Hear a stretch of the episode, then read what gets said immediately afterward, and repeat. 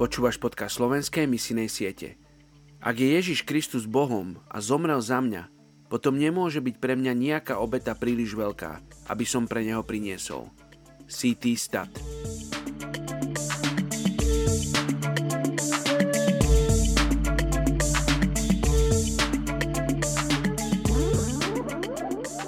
Matúš 5.10 Blahoslavení prenasledovaní pre spravodlivosť, lebo ich je nebeské kráľovstvo.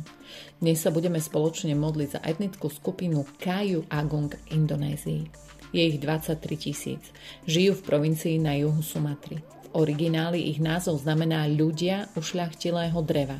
Žijú asi v 40 dedinách a nekočujú. Ich domy majú drevené steny a dlážky, majú palmové strechy a sú postavené na drevených koloch. Väčšinou sa živia pestovaním kaučukovníka, ale aj ako obchodníci, úradníci či učitelia, či dokonca tzv. duta, čo je významný zločinec vo veľkých mestách. Pri jeho odchode je robený zvláštny obrad za jeho ochranu a bezpečnosť a druhý zase ako poďakovanie pri jeho návrate.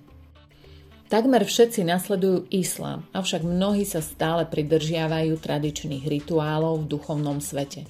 Napríklad veria, že duchovia predkov môžu trápiť ľudí a teda pred tým, ako je mŕtvola vložená do zeme, musí prejsť rituálom očisťovania kvetmi, aby takto zmiatli mŕtvého ducha, aby zabudol na svoj predchádzajúci domov.